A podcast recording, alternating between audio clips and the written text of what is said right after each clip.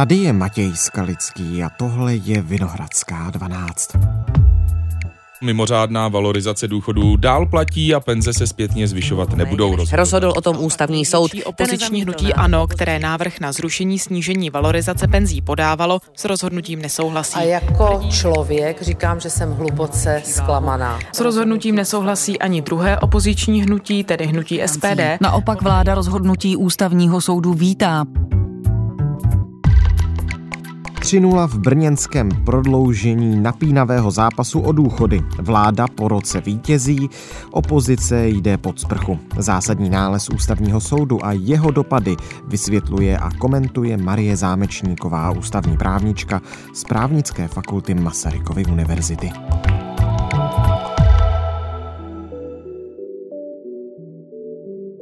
Dnes je pátek 26. ledna. Dobrý den, vítejte ve Vinohradské 12, díky, že jste si na nás našla chvíli. Dobrý den a děkuji za pozvání. Ústavní soud rozhodl, že podrží vládu v otázce krácení valorizace důchodů. Vláda v době velké inflace loni snížila tempo růstu penzí asi o tisícovku. Opozice byla z mnoha důvodů tehdy proti. Tehdy a teď. teď ale už víme, že ten krok nebyl protiústavní. Měla jste o tom pochybnosti? Ta otázka nebyla jednoduchá a říct teďka, že to rozhodnutí bylo očekávatelné, by bylo alibistické, protože po bitvě je každý generál. Jasně. A dosud jsem říkala, že musíme vyčkat rozhodnutí ústavního soudu, ale nejsem tím rozhodnutím šokovaná. Poměr hlasů byl ve středu 12 soudců ku třem, 12, kteří ten návrh na zrušení zákona zamítli. A navíc ústavní soud nevyhověl hnutí ano ani v jednom ze tří z těch stížnostních bodů. Tak máte pocit, že zažilo ano v Brně takový malý debakl? Já nejsem odbornicí na sport, takže já nedokážu říct, jestli 3-0 už je debakl. Ale z právního hlediska prostě eh, navrhovatelka, to znamená skupina poslanců hnutí ano, nebyla úspěšná ani v jednom z těch namítaných bodů. A já teď budu trochu delší, omlouvám se, ale chci, aby zazněly politické reakce na to rozhodnutí nebo na ten nález ústavního soudu. Ministr práce Marian Jurečka z KDU ČSL, který v Brně zastupoval vládu spolu s ministrem financí Zbyňkem Stanjurou z ODSky, řekl, že si za postupem vlády stojí, protože je zodpovědný a solidární. Ale jsem rád, že ústavní soud to tady jasně pojmenoval, že úkolem vlády, jakékoliv vlády, aby se chovala se zodpovědností, která myslí na ty budoucí generace.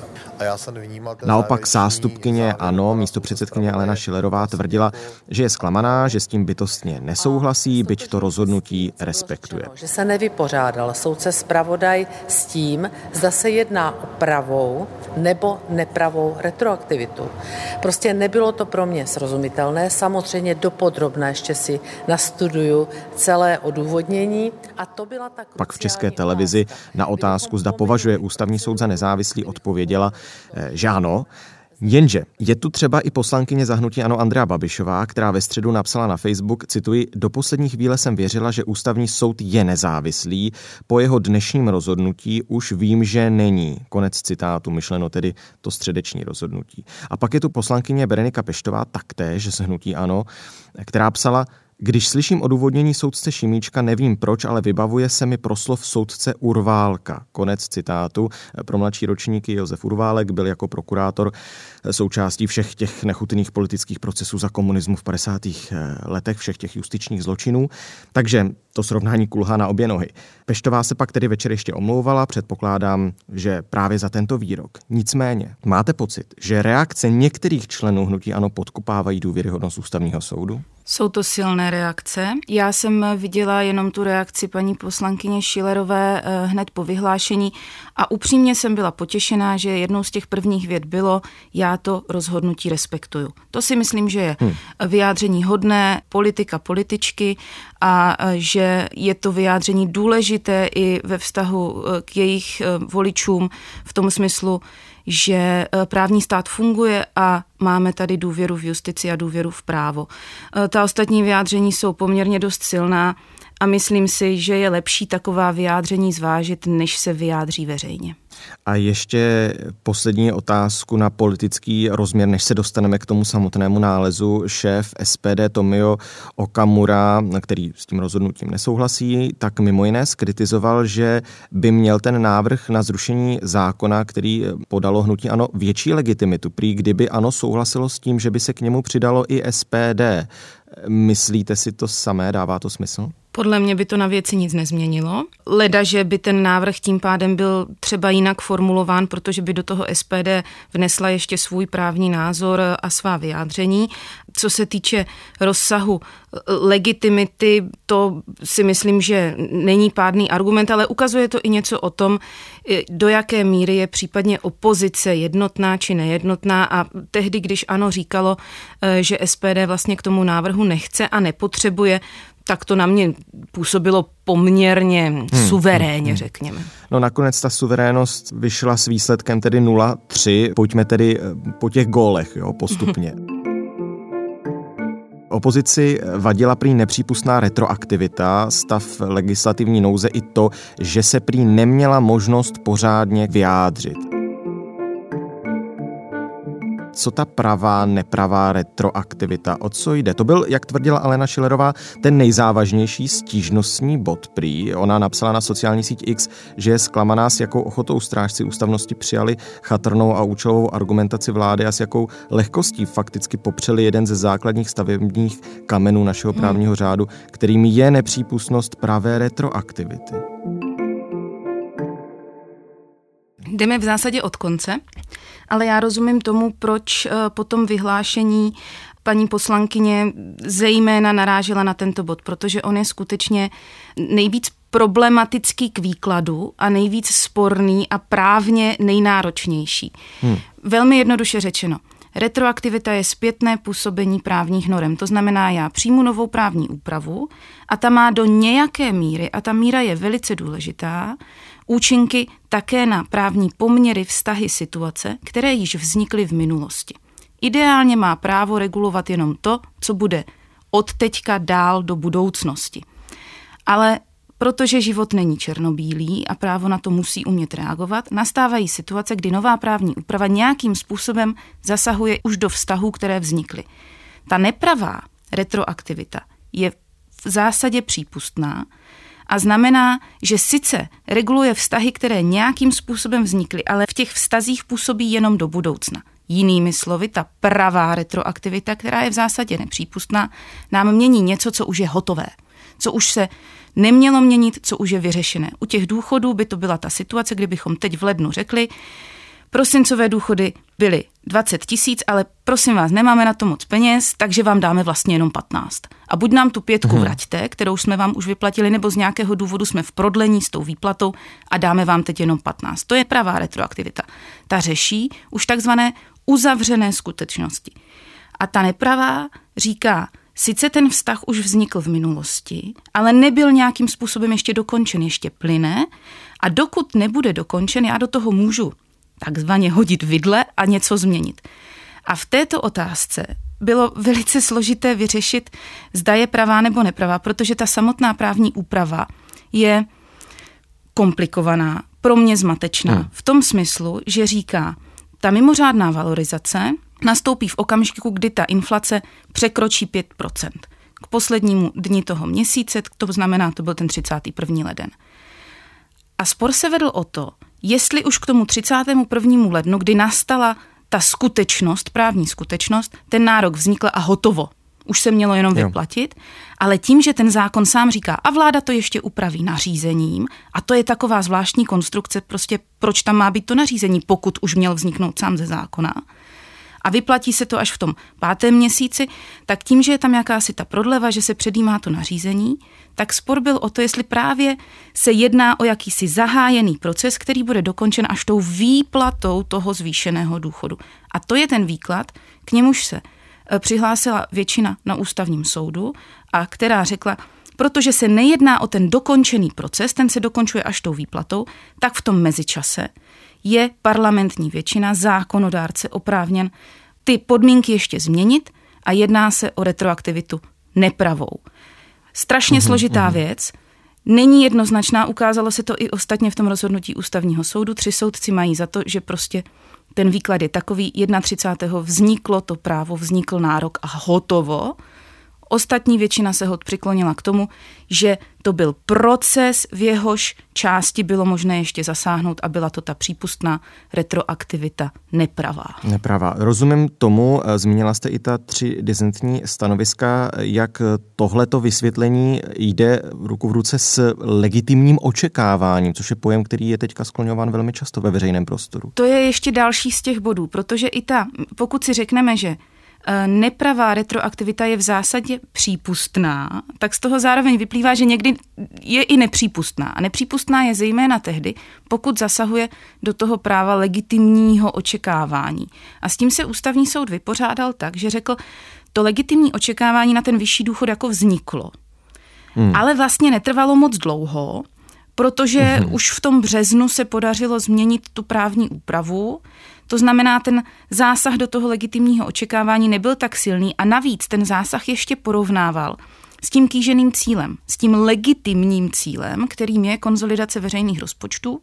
A při tom porovnávání těchto dvou hodnot a práv se přiklonil k tomu, že v zásadě sledování toho cíle převáží tu důležitost toho legitimního očekávání. On ho nijak nesnižuje, to, to legitimní očekávání, ani tu důležitost, ale říká, je tu prostě hodnota, která v této konkrétní situaci odůvodní, proč můžeme jistý krátkodobý zásah do toho legitimního očekávání akceptovat. Abych to jenom schrnul velmi laicky, když tak mě potom prosím opravte, jinými slovy došlo k tomu, že eh, ve velmi chaotickém období, kdy ta inflace prostě skokově rostla, vláda, byť podle opozice to měla očekávat, tak ona čekala na ta čísla Českého statistického úřadu a bylo to prostě zrychlené rozhodnutí, tak eh, důchodci, kteří mohli očekávat vyšší růst důchodů, než eh, jaký jim byl nakonec přiznán, tak to očekávání nebylo dlouhé, vláda měla opodstatněné, proč rozhodla o zpomalení toho tempa růstu a zároveň důchodci nemuseli žádné důchody vracet, proto se nejedná o tu pravou retroaktivitu. Tak a v těch disentních stanoviscích zaznívá jako jeden důležitý argument i časové hledisko, že to ve výsledku byla krátká doba pro důchodce a důchodkyně, aby se přizpůsobili té nové situaci. Na druhou stranu jak přesně říkáte, tady nedošlo ke snížení, tady, nebo faktickému odebrání nějaké části důchodu, tady došlo jenom jako k pomalejšímu navýšení. To znamená, já rozumím, že ta situace finančně není pro mnoho pobiratelů důchodu jednoduchá, ostatně pro nikoho nebyla. Hmm. Ale v zásadě nešlo o to, že najednou si musí říct, aha, takže já už nebudu mít tady dva tisíce, které mám teď, ale v zásadě šlo o to si říct, já nedostanu tolik, kolik jsem mohl čekat, že dostanu. A to si myslím, že je důležité také vidět, že skutečně ve výsledku nešlo o odnětí toho důchodu nebo totální seškrtání nebo ano. totální zastropování, ale jenom o nějaký pomalejší růst. Ústavní soud návrh na zrušení napadených ustanovení zamítl jako nedůvodný. Ústavní soud dodává, že velmi intenzivně vnímá nelehkou situaci, v níž se aktuálně nacházejí někteří příjemci důchodu jako zranitelné osoby. Vojtěch Šimíček, ústavní soudce zpravodaj. Zároveň je však třeba i e, nazírat i v rámci mezigenerační solidarity. A teď to bylo to nejsložitější a pojďme k těm dalším dvěma bodům. Bavili jsme se o tom časovém hledisku, tak další bod využití stavu legislativní nouze. Připomínám, to je prostě mimořádné opatření, které se vyhlašuje pouze za mimořádných okolností, kdy jsou třeba zásadním způsobem ohrožena základní práva, svobody občanů, bezpečnost státu nebo hrozí značné hospodářské škody a vláda se prostě rozhodla, že to snížení tempa růstu důchodu přijme ve stavu legislativní nouze. Nelze ani dovozovat předpokládat, že by snad vláda cíleně vyprovokovala potřebu zrychleného přijetí zákona mimořádnou legislativní proceduru a chtěla tak institut legislativní nouze zneužít. Současně nelze... Což se nejenom opozici, ale ani těm třem přehlasovaným soudcům úplně nezdá. Zdá se jim to z různých důvodů a e, zejména proto, že i ústavní soud dlouhodobě judikuje, že k stavu legislativní nouze je zapotřebí eh, přistupovat opatrně, že je to skutečně mimořádný institut. Aby to vysvětlení bylo kompletní, je třeba říct, že náš jednací řád je takový poměrně mm, extrémní, respektive on zná běžný legislativní proces, který ale může být velmi, velmi dlouhý a taky často je. A pak zná jenom uh, ty striktní odchylky, které ho zase extrémně zrychlují. A nic mezi tím, on vlastně nedává nástroj vládě a parlamentní většině, jak ten legislativní proces jako trošku zesvižnit. Mm-hmm. Prostě v okamžiku, kdy vím, že jako fakt potřebuju něco přijmout poměrně rychle, neumí zkracovat lhůty, neumí zkracovat eh, řečnické doby a podobně ve výsledku. To znamená, vláda často prostě nemá jiný nástroj, než k té legislativní nouzi sáhnout. A to udělala, protože a ústavní soud se přiklonil této uh, linii argumentace, se dozvěděla oficiálně o té skokové inflaci až 10.2. a už 22. tam ten návrh ležel. To, že se jako tušilo, že ta inflace bude skutečně problematická, to je zjevné, to i ústavní soud nepopírá a říká, možná ta vláda mohla být trošku opatrnější a rychlejší, ale to, že nebyla, není žádné porušení právní povinnosti a za to ji nelze sankcionovat. No a ta druhá linie, která je eh, velice důležitá i s ohledem na tu dosavadní judikaturu ústavního soudu, je ta, že říká, legislativní nouze je problematická a vede ke zrušení toho zákona pro porušení té procedury tehdy, pokud zasahuje do práv opozice, protože o co mi jde, nejenom urychlit, nebo jde mi primárně o to urychlit, ale to urychlení může nastat jenom tehdy, pokud omezím debatu. A jde o to, že pokud ta debata je omezená natolik, že zasahuje do ústavou chráněných práv menšiny, a to jsou práva diskutovat, vyjádřit se k návrhu, vystoupit, tak v tom případě ta legislativní nouze byla vyhlášena hmm. protiústavně. A to jsou dvě spojené nádoby, které tady byly zase trošku odlišné než v těch minulých případech, protože opozice mohla mluvit zcela na rovinu mohla mluvit a to byla část, ve které souhlasili i disentující soudci a o které, myslím, nebylo pochyb. Opozice mluvila dlouho a pokud chtěla mluvit k věci, mohla. To, že k věci nemluvila, to je věc druhá. Mm-hmm.